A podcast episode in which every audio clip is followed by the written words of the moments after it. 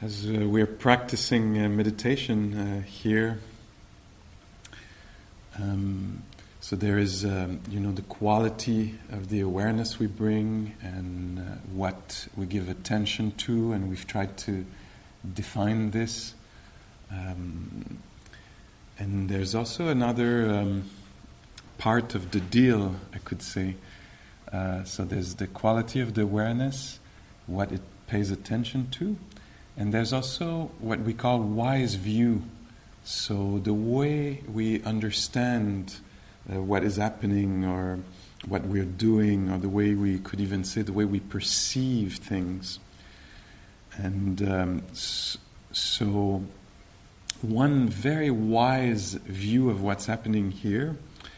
Um, uh, we could talk about it through this particular quality of mind called Dhamma Vichaya. Dhamma Vichaya is the investigation of phenomena. The investigation of phenomena, well, it's what we've been doing here, huh? coming closer to the experience of stepping, of breathing, of uh, coming closer to mind states instead of being carried away by mind states or refusing them we become intrigued, so we're studying uh, the human phenomena. So that's uh, investigation of phenomena. So investigation here means silently attending to, so that the phenomena will reveal their nature.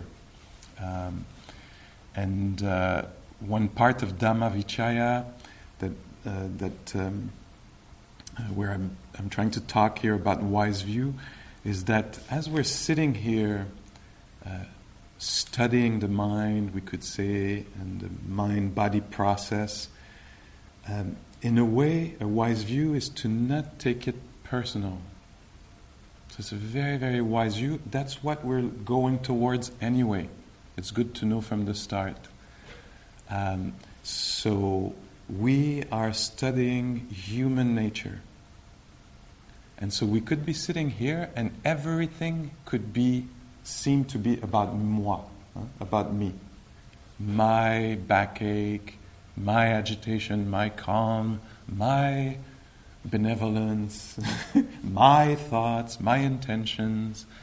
And so that's definitely a possible view of the world. You know, it's a way we can perceive things through which we can perceive things. It's a kind of lens through which we look at experience my uh, dish, my sitting spot, my walking spot, my room, my time, my, you know, my retreat.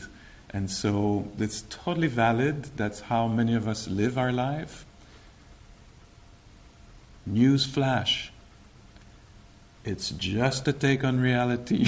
it's not an absolute description of reality. It's not reality. It's a view of reality. What?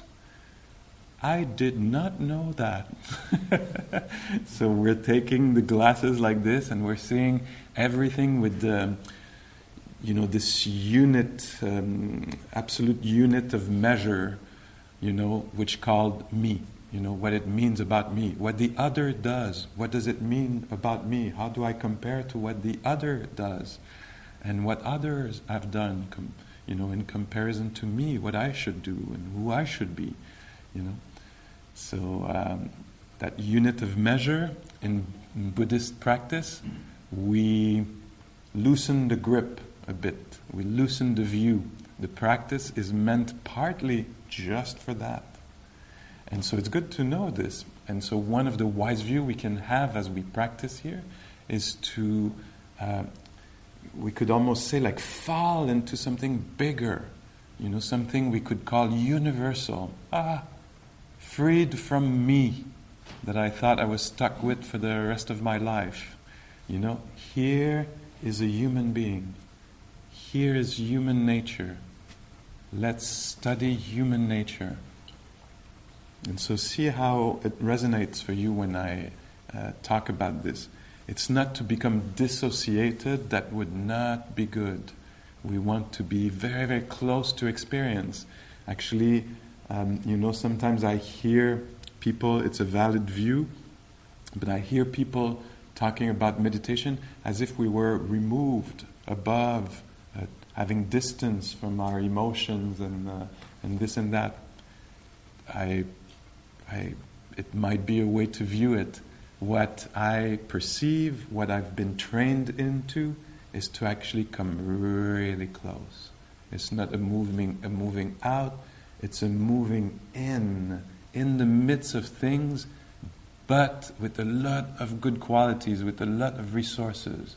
So awake in the inside the body, inside the breath, inside hearing, inside a mind state, so that we can actually it's intimacy, like really, really close, but with a stable mind. And so that's what we're doing. We're going really, really close, but not with the view that this is personal, with the view um, that this is universal, the nature of calm, the nature of agitation, of worry, of uh, shame, pride, arrogance, benevolence, generosity, the nature of ache, the nature of longing, the nature of piercing, tingling, you know, of the public domain. Nobody can claim that, you know. Heart beating is something that does happen in nature. And so uh, it can be very uh, liberating just to consider that we could experience life, the same things, but be freed from the unique filter of it's about moi, it's happening to moi. No, it's happening to humans. This is what's happening to humans. We have the chance to be in the heart of the human experience. In the way that I understand this, is that we actually maybe we had doubt, you know, do I belong to humanity? Am I the exception or the mistake or the and by practice, we come right back in the heart of humanity. Look at this. Humans are like this. Sometimes they think obsessively. They are exactly like this. Here's a chance to experience this. Human nature was like this, is like this, is going to be like this. So we're getting closer in a way to also others. And so that's a very, very wise view you can't actually impose this, but it can be suggested. You know, like that's the power that the mind has. At some point, or at different points in our life, the mind can be as flexibility. So I'm suggesting this, and maybe it's going to have a little ripple in your own mind, and later you'll be walking, and you're like, oh, it's walking that is happening. If you want to play a little bit with this, you could try when you think while practicing, if you want, to remove the I from the sentence, just to see what happens. So in the sentence, I'm hearing, we could go towards a more passive um, wording. Hearing is happening. Stepping is happening. Impatience is alive. joy is, you know, present. So um, it's an, it's again it's for experimentation, exploration, research, just to see if the thing, the whole thing will disappear. You know, in hearing is happening, maybe everything is still hap- is still there, and is fine. And the I that is so obsessing and that we're so fascinated with and so enamored with or love hating can fall for a few moments. And what's left? You know, what was there the whole time? You know, a body breathing and thoughts flashing by and moods appearing and disappearing. And uh, slowly, in the course of practice, that's what's going to happen uh, anyway. You know, when we, we sit, we think it's all about me, it's me, me in this retreat, and how I'll do in this retreat, and evaluating the self, and comparing the self, and, you know, and really, really engaged in the self. And then we start sitting, and we notice that oh, there's tingling in the hands. You know, my hand becomes a field of tingling. I don't have to define or identify or appropriate every event that happens, you know. And at some point we discover, oh, thinking is happening. You know, I, I would like not to think, but it keeps commenting. is that I? What do you mean? It's not my thoughts? No, it's not. it's society's thoughts. I don't want anybody to, you know, have a psychosis. That's, that would not be the, the point here. It's, um, it's research. That's what we call spirituality in a way. Huh? Like we're going a little bit beyond the way we've conceived, created the world. Rohitassa, the creation of the world, is in here. And so in Buddhist practice, we go really far. It's not just about following the breath, or have you noticed? you know, there's a lot more going on than just uh, being so good at following the breath.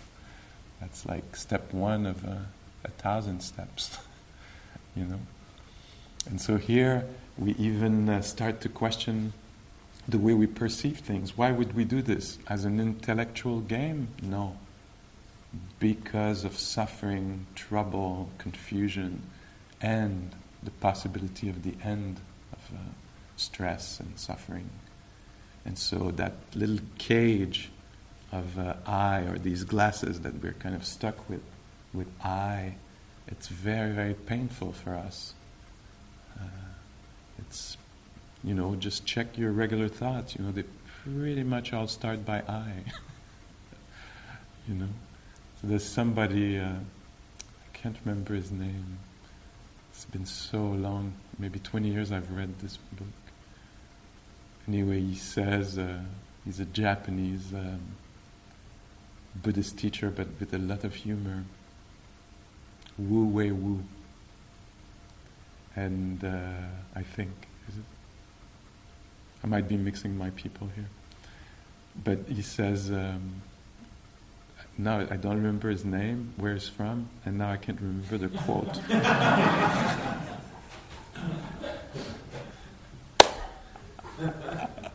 that shows you about impermanence and things arising and disappearing. And there'll be more of this as the years go by. now he says, uh, you know, 99% of our thoughts are about me, and there isn't one. No wonder we're stressed out. so, well, that's a little bit of a sh- drop, you know, sheer drop. that's a that's a big uh, kind of statement. It's shocking to hear. But in practice, very progressively, we start questioning this, you know, and knowing the very, very strong limitation of this worldview, you know. And so eventually we'll be able maybe to have, a, yeah, loosen that conception of the world a bit so that we can have, a, instead of a rigid self, you know, we can have maybe a more flexible sense of self you know, so that we can let things arise and pass and we notice their past, you know. We don't keep like, it's mine, it's mine, you know, and, you know, piling all the memories and all the thoughts as if all were describing me being uh, weighted down by it. And so, if you want to play with this today, as you notice things happening, you know, oh, a taste is happening. And you'll see also what makes you move. You know, we think, oh, I make the decision to come or not come or turn around in the walking or, you know, is that true? Is that true? You know, often I think we're led by emotions, mind states. Uh, or, you know, when I walk, often when I have the idea to turn around, it usually often comes anyway. Often it comes when I'm about to hit a wall suddenly the intention to stop walking arises. You would think it's my intention, but it seems like it partly belongs to the wall also. You see what I mean? Things are conditional. I'm playing here with this, but You know, if you sit me in front of a bowl of food and you put a fork in my hand, chances are, hungry or not, at some point I'll have the idea to dig the fork in the food. You know, it's conditional. You know, things are conditional. That's a big, big Buddhist teachings teaching. And here we actually stop and start noticing. Oh, where do I go to walk? You know, the fear of cold, the need for fresh air, the whatever it is will help make the decision. So is it exactly my decision? You know, just like this slow walking, would you on your own walk slowly like this? Back and forth going nowhere? You wouldn't. It belonged to a local culture that arises for a few days where we say, wow, walking slow, going nowhere has a lot of value. And suddenly you're like, oh, I'm going to walk slow, going nowhere. You know, is that really your thought? Or it's a group thought? You know? These are very deep questions. Huh? You might be sitting there like, no, these are my thoughts. Really? you know, even if somebody decides to leave here, you know, like, I'm getting out of here, that's enough. Who's deciding? You know, anger, fear, wisdom, you know, something is making the decision. And here we want to become conscious of what is making this decision. What is leading the thoughts? What is leading the movements?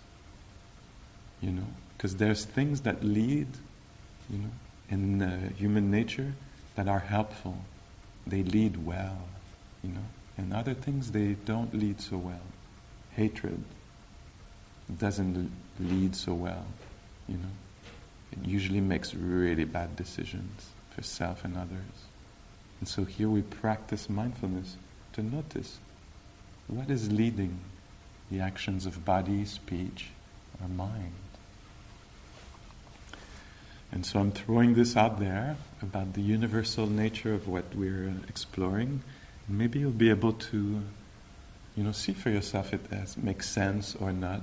I know it feels really, uh, it might sound very far out, you know.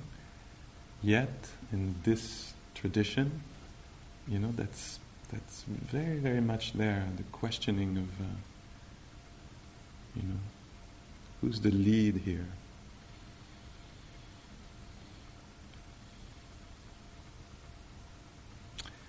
Maybe the last thing I'll say also is this is a very, very precious day today. Because we've practiced two days on retreat. The two first days are very difficult, very often. And slowly, we, the mind refines itself, gets a little bit more quiet, a little bit more engaged.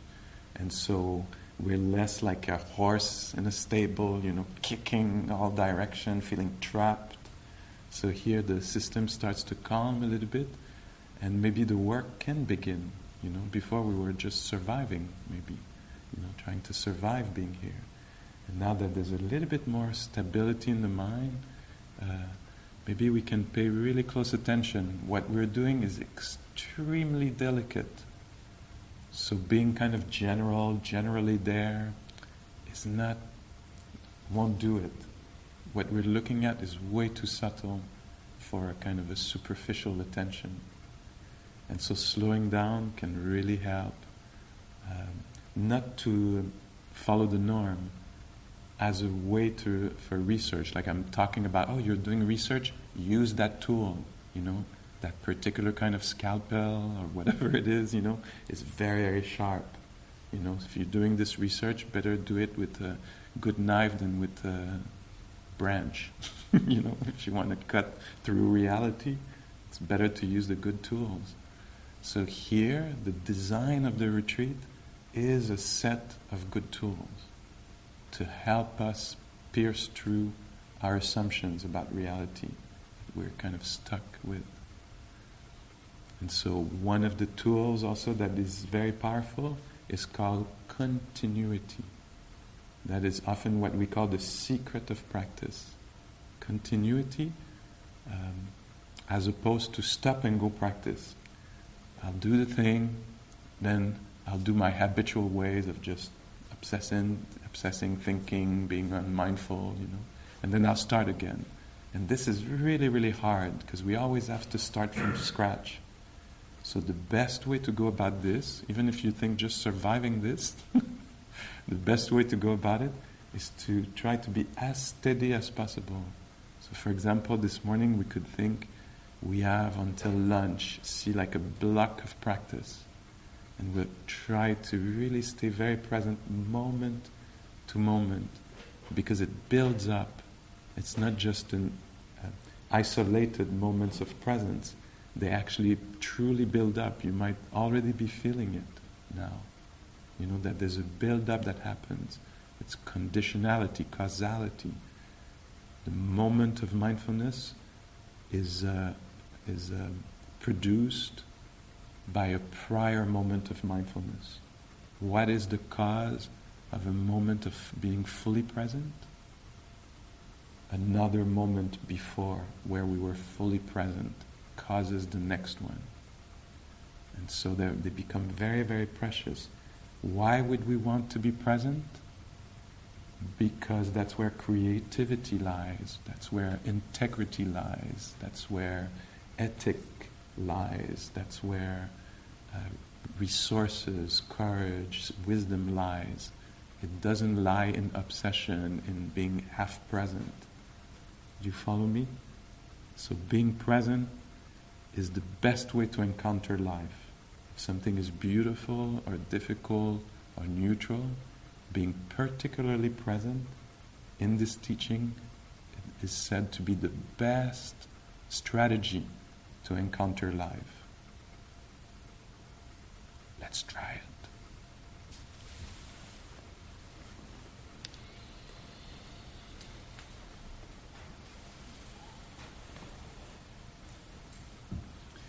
We don't have to do perfectly, it's not possible.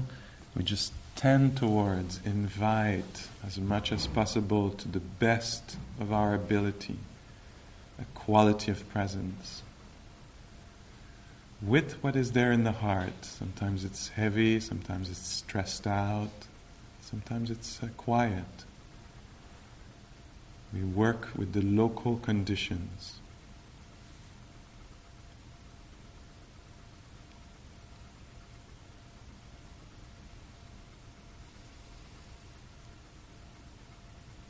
So here we discover very simply, directly, immediately what's there.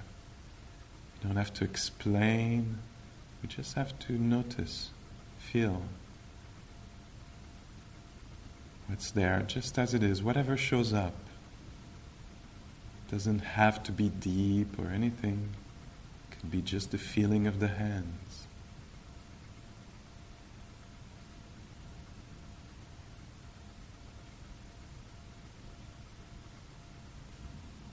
sounds in the room.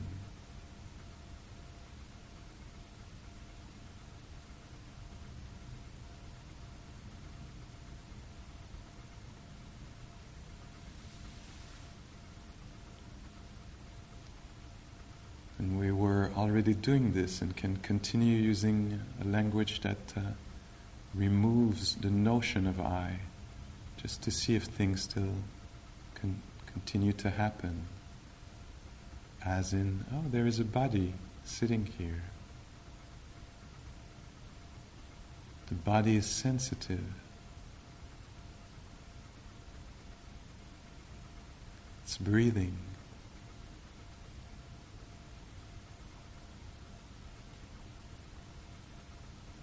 There's a quality of mind, a certain quality of the mind, just like this.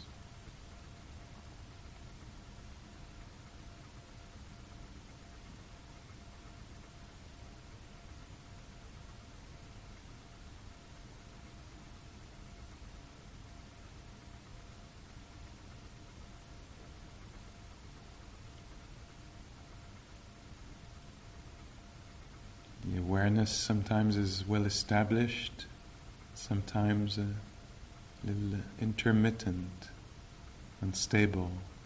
It's natural, it's human nature.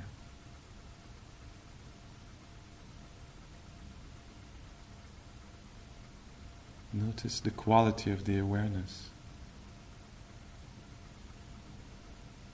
It's like this right now.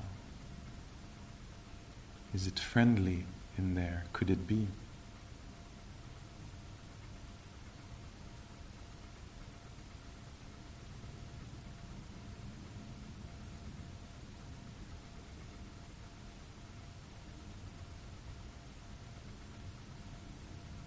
Might be possible to notice that hearing happens by itself, spontaneously.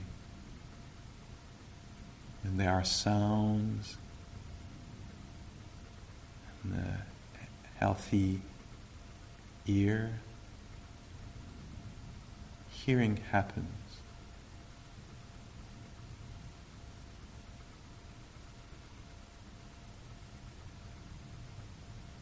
Breathing, breathing by its own also and is known also very simply. We don't have to produce the breath, we don't even have to produce the knowing. Knowing is natural to human nature.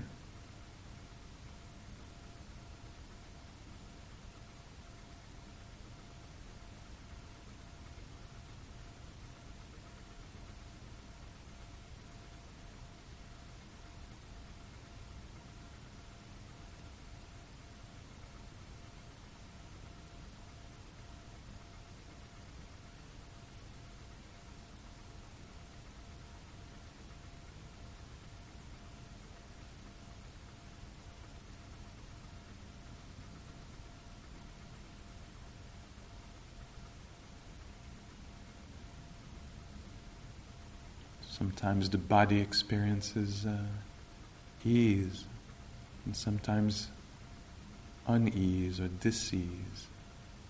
It's natural.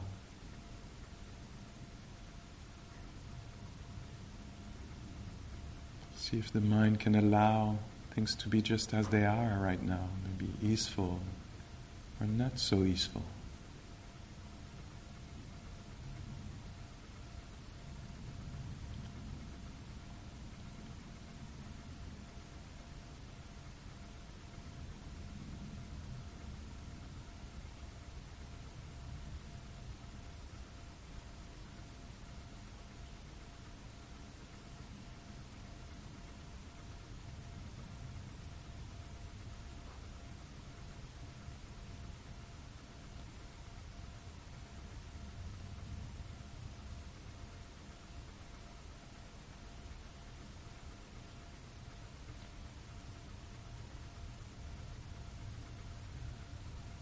Presence or awareness reveals the breathing or reveals the body.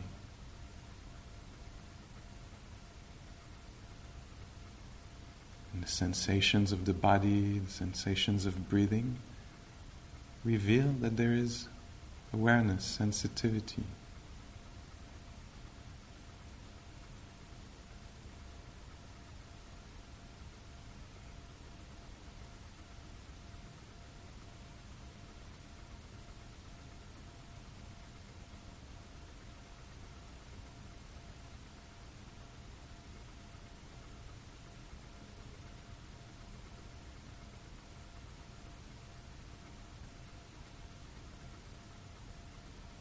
The intelligence or consciousness is perceived to be behind the behind the eyes, see if you can let the intelligence drop in the heart area,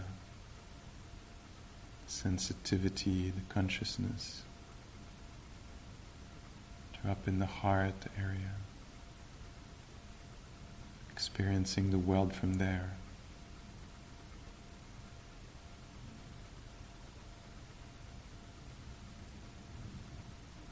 Even just if you want, letting the attention, intelligence, sensitivity drop in the belly. Just if you want.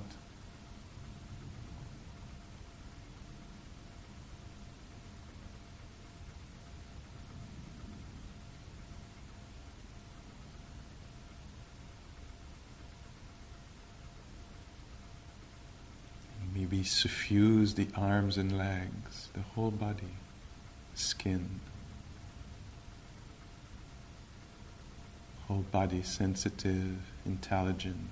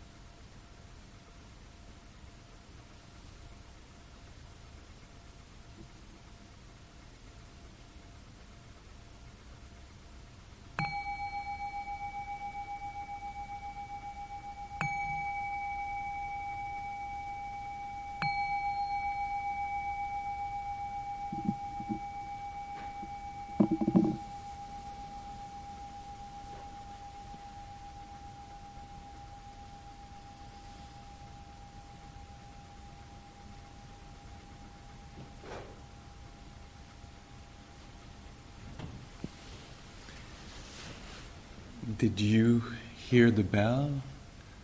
Or did hearing happen?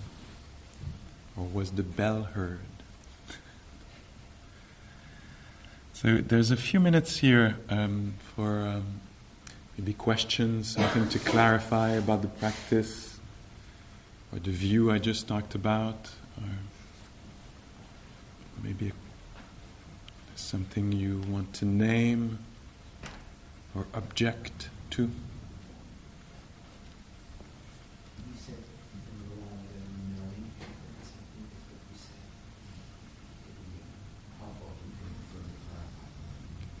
knowing happens. Mm-hmm. So, like for in this moment now, are you actively seeing, or could we say seeing happens? Huh? When there's healthy eyes, we could say, and there is light and objects, seeing happens. We could say I see, but, it's valid, you know, in, in a way it's totally valid, but if we're questioning our perceptions, the way we construct the world, Rohitassa, you know, the way you create the world, the beginning of the world. And so here we're saying, oh, look at this, actually. Uh, seeing happens naturally. You know? So does hearing. You know? And smelling also. At some point, whoops, a smell happens. It's not, I went and got some smells. Like, so, and so in this way, these are forms of knowing so, knowing of sight happens by itself. The knowing, the experiencing of uh, smell or warmth happens by itself in a way. Do you see? Yeah, I do. Yes, from an emotional perspective, sometimes I have a feeling, but I don't know precisely what it is. Maybe I haven't come deep enough into it. Yeah, sometimes feelings come and they're hard to uh, recognize, you know, give, give a label to, because it might be mixed things or it might be something that, you know, the mind doesn't allow to be known fully. It could be true. Um, but even with feeling, in terms of I, it's very interesting. Are you the feelings or are they yours? You know? And in practice, uh, we start to see that feelings, emotion pass by, you know, so they can't actually be me. Because I seem to stay and the feelings seem to come and go, you know. But then we say my joy, my calm, my agitation, my anger, you know. And um, it, again, absolutely valid. It's a really fine way to see the world. And here we're interested by the limitation. I'll give you an example if uh, crosses this mind a cruel thought, I hope you pay for the way you just closed the door. You know, I hope you burn somewhere for the way you just. Imagine that I'm. Um, I define myself by a thought, or uh, something like this that crosses the mind. It means I'm a bad person. If there's a recognition that there's a thought that passes by, and there's consciousness, mindfulness. It can be recognized. Oh, that is not helpful. Mm-hmm. Let's not act on this one or feed this one, you know. And then, in a way, that's the end of the story. I don't have to define myself by it. Yet, I'm very responsible because I'm conscious of what arises in the mind, you know. Or, you know, generosity arises if there is uh, some kind of uh, you know mistaken identification or you know I could say like oh, I'm so generous. Always been. Are you all aware that I'm a really generous person? Do you see the perversion we could say in this like the, the mistaken view? Generosity is beautiful. When it arises it's good to follow on it you know when it arises in others, it's good to appreciate it. But to actually define oneself by something that is part of nature can, can create stress, you know. Because somebody could say, oh, you're not that generous, Pascal. I'm generous, don't you know? Everybody agrees I'm generous, you know? And so I'm playing a little bit with this. And so here we're starting to see, you know, that, um, you know, it goes really far actually. It goes with the, um, it goes with the fear of death. You know, if I'm really identified with the body and everything, like what's going to happen to me? You know, and the more I practice, the more oh, the body is there, it's alive. It's important to take care of it, to celebrate it, to you know, to be in a good relationship with it, to keep it healthy, and you know, it belongs to nature. It's all elements of nature: earth, wind, fire, water. So knowing, that's one place where we tend to identify. Yeah, but I'm the witness in there. I'm the one who knows. And the more we practice, but it requires that we get really, really calm. You know, because if the mind keeps commenting, there's, there's not going to be an investigation of this. But we might find that knowing actually is not so much I. It's just a function of the mind. It knows. You know, consciousness is something that happens in nature. And that can be very liberating. It's, oh, it's not me, the little conscious I stuck inside the body, you know, scared, separate from the rest. No, it's an element of nature that is happening. I'm actually presenting this very easily, like, hey, voila, here's a new version of reality. And it could take a lifetime of practice to begin to actually question this skillfully. But apparently, worth it because without these questions, it's going to be stressful. You know, we're going to take everything personal, and it's it's going to be really high stress. Uh, I don't recall your exact words, but you mentioned something about becoming more intimate with the experience. Yes. And how uh, do you do that? Because I, I, uh, for me, that nothing kind of puts me at a distance of the experience because it's, Stop noting. Drop it right now. How dare he? it's all about noting. noting is one of the, the tools, you know, and I said, you know, we're doing like surgical uh, investigation here. And so notil, noting is a tool. Sometimes it's not the good tool.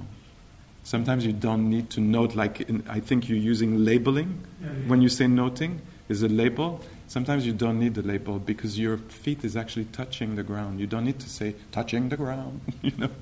Like it's extra, it's actually totally in the way.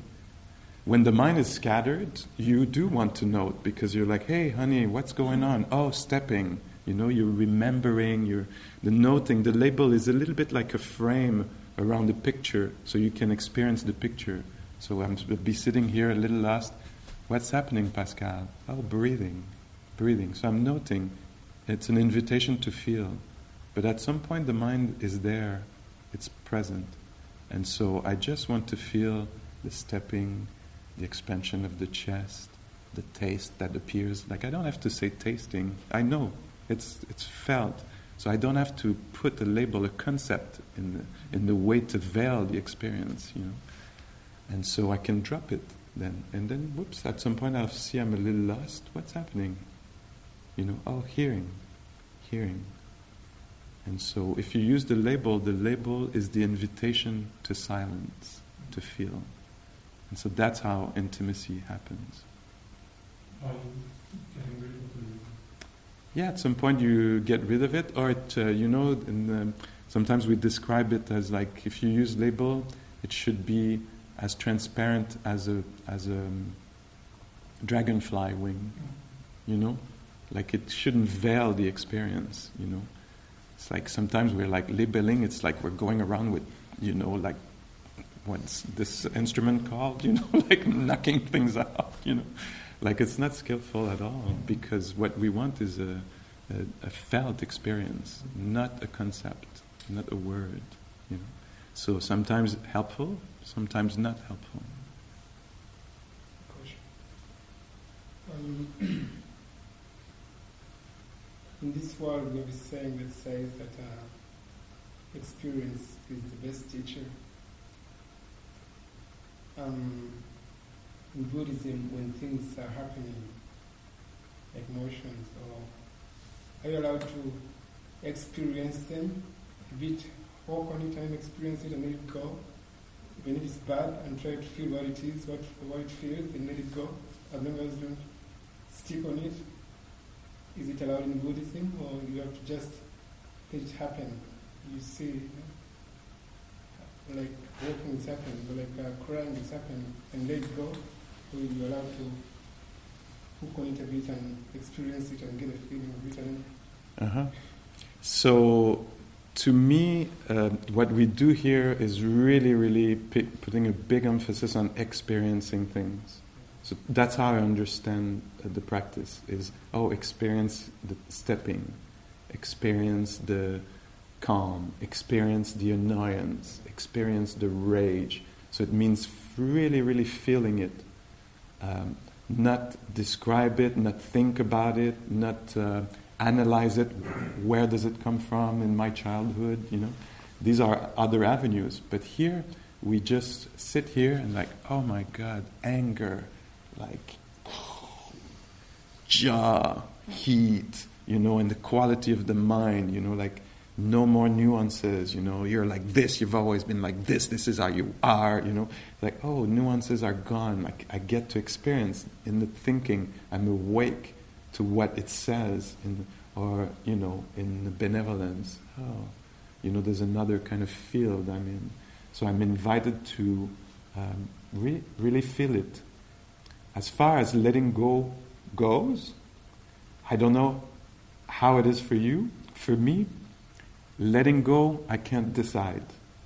there are things for me which can, which, which happen, and I see them happening, and when I hook on them, I don't let them go.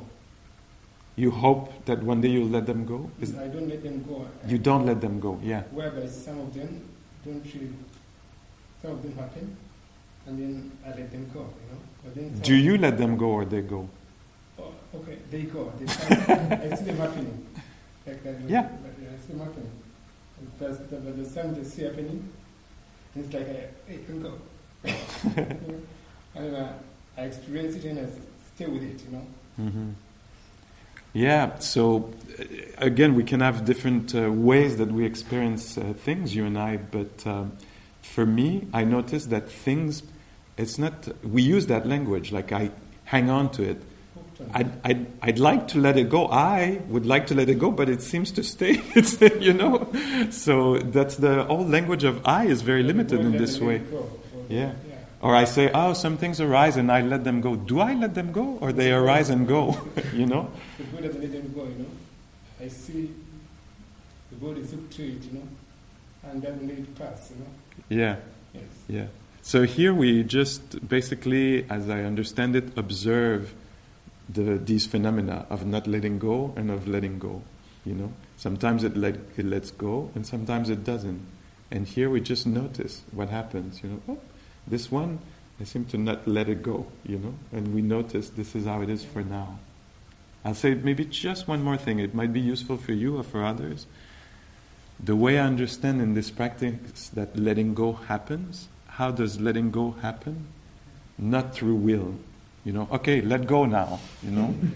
Doesn't seem to work so well. Letting go happens through, is a result of clear understanding or deep understanding.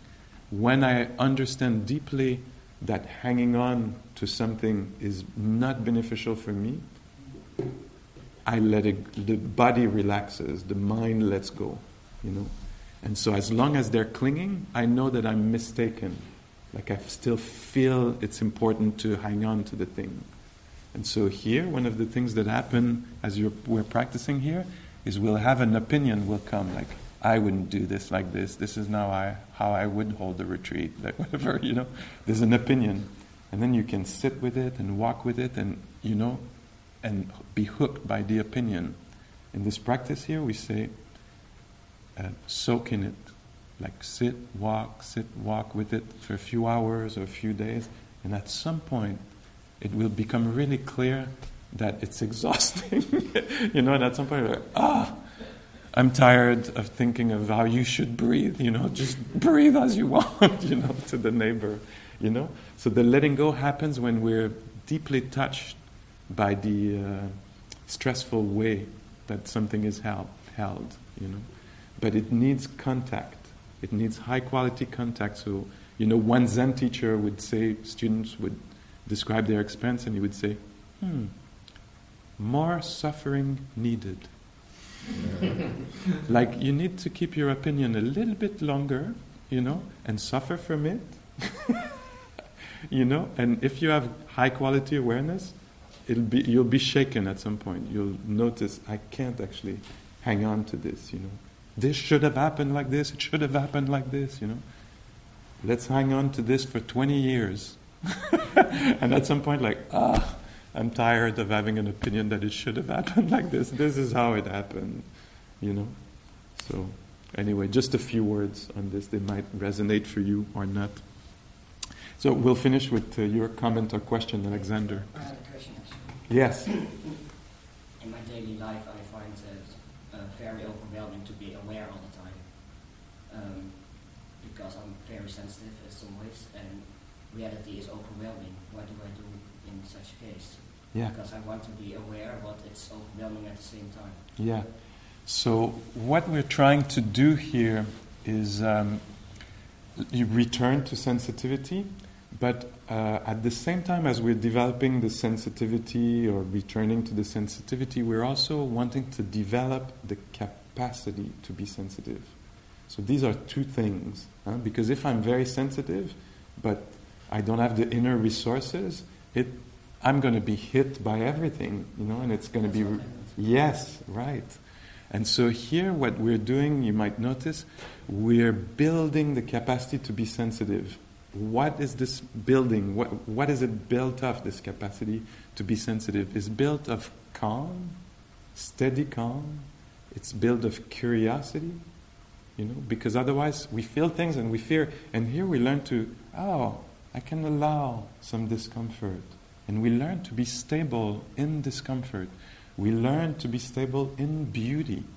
We learn to be stable when it goes the way we want. We learn to be stable when it doesn't go the way we want. It's not easy to do, but it's doable, at least says this one. you know?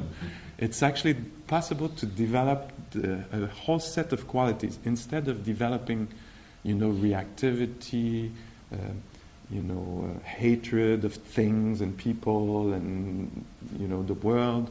We try to bring curiosity, acceptance, compassion, uh, joy, courage. So, and so these also can be cultivated. It's not like, oh, I wish I was more courageous. Oh, let's work at it a little bit. Like, okay, so here the schedule helps us do this because it's not exactly the schedule I would want, you know? And so let me be there even if it's not that comfortable, you know? And then I find out that's maybe what we call insight, Oh, I can be with discomfort. Because before I couldn't be with discomfort because the mind was so agitated. Like discomfort, I don't want discomfort. And now we're saying like, oh, let's go another way. Could it be okay actually to be uncomfortable for a few seconds? Before, you know, I would be uncomfortable and my mind would project, oh my God, it's going to stay like this forever, you know? And this would be really, really um, difficult because we would multiply the difficulty by our lack of uh, capacity to be with. yeah? And now we divide the difficulty by our capacity to be with. It's really not easy, but worth trying because the world will remain, yeah, misbehaving all the time. you know? So here we develop steadiness, acceptance, courage, all these qualities. There, that's why we talk a lot about uh, mindfulness because in the wake of mindfulness, it's kind of a portal to a host of very, very powerful fa- uh, uh, qualities. We call them faculties, powers. Uh, you know, they're, they're really real powers. You know, like uh, almost like hero. You think like they can lift things that are heavy. Real power is actually to stay stable when things are going south. You know, to actually be able to remain engaged, and this we can develop. Okay? So I'm really happy you're here, like playing a little bit with this, you know? Okay. So, time for uh, walking for some of us, and for a few of us, there is a meeting at this point. Okay? Thank you very much.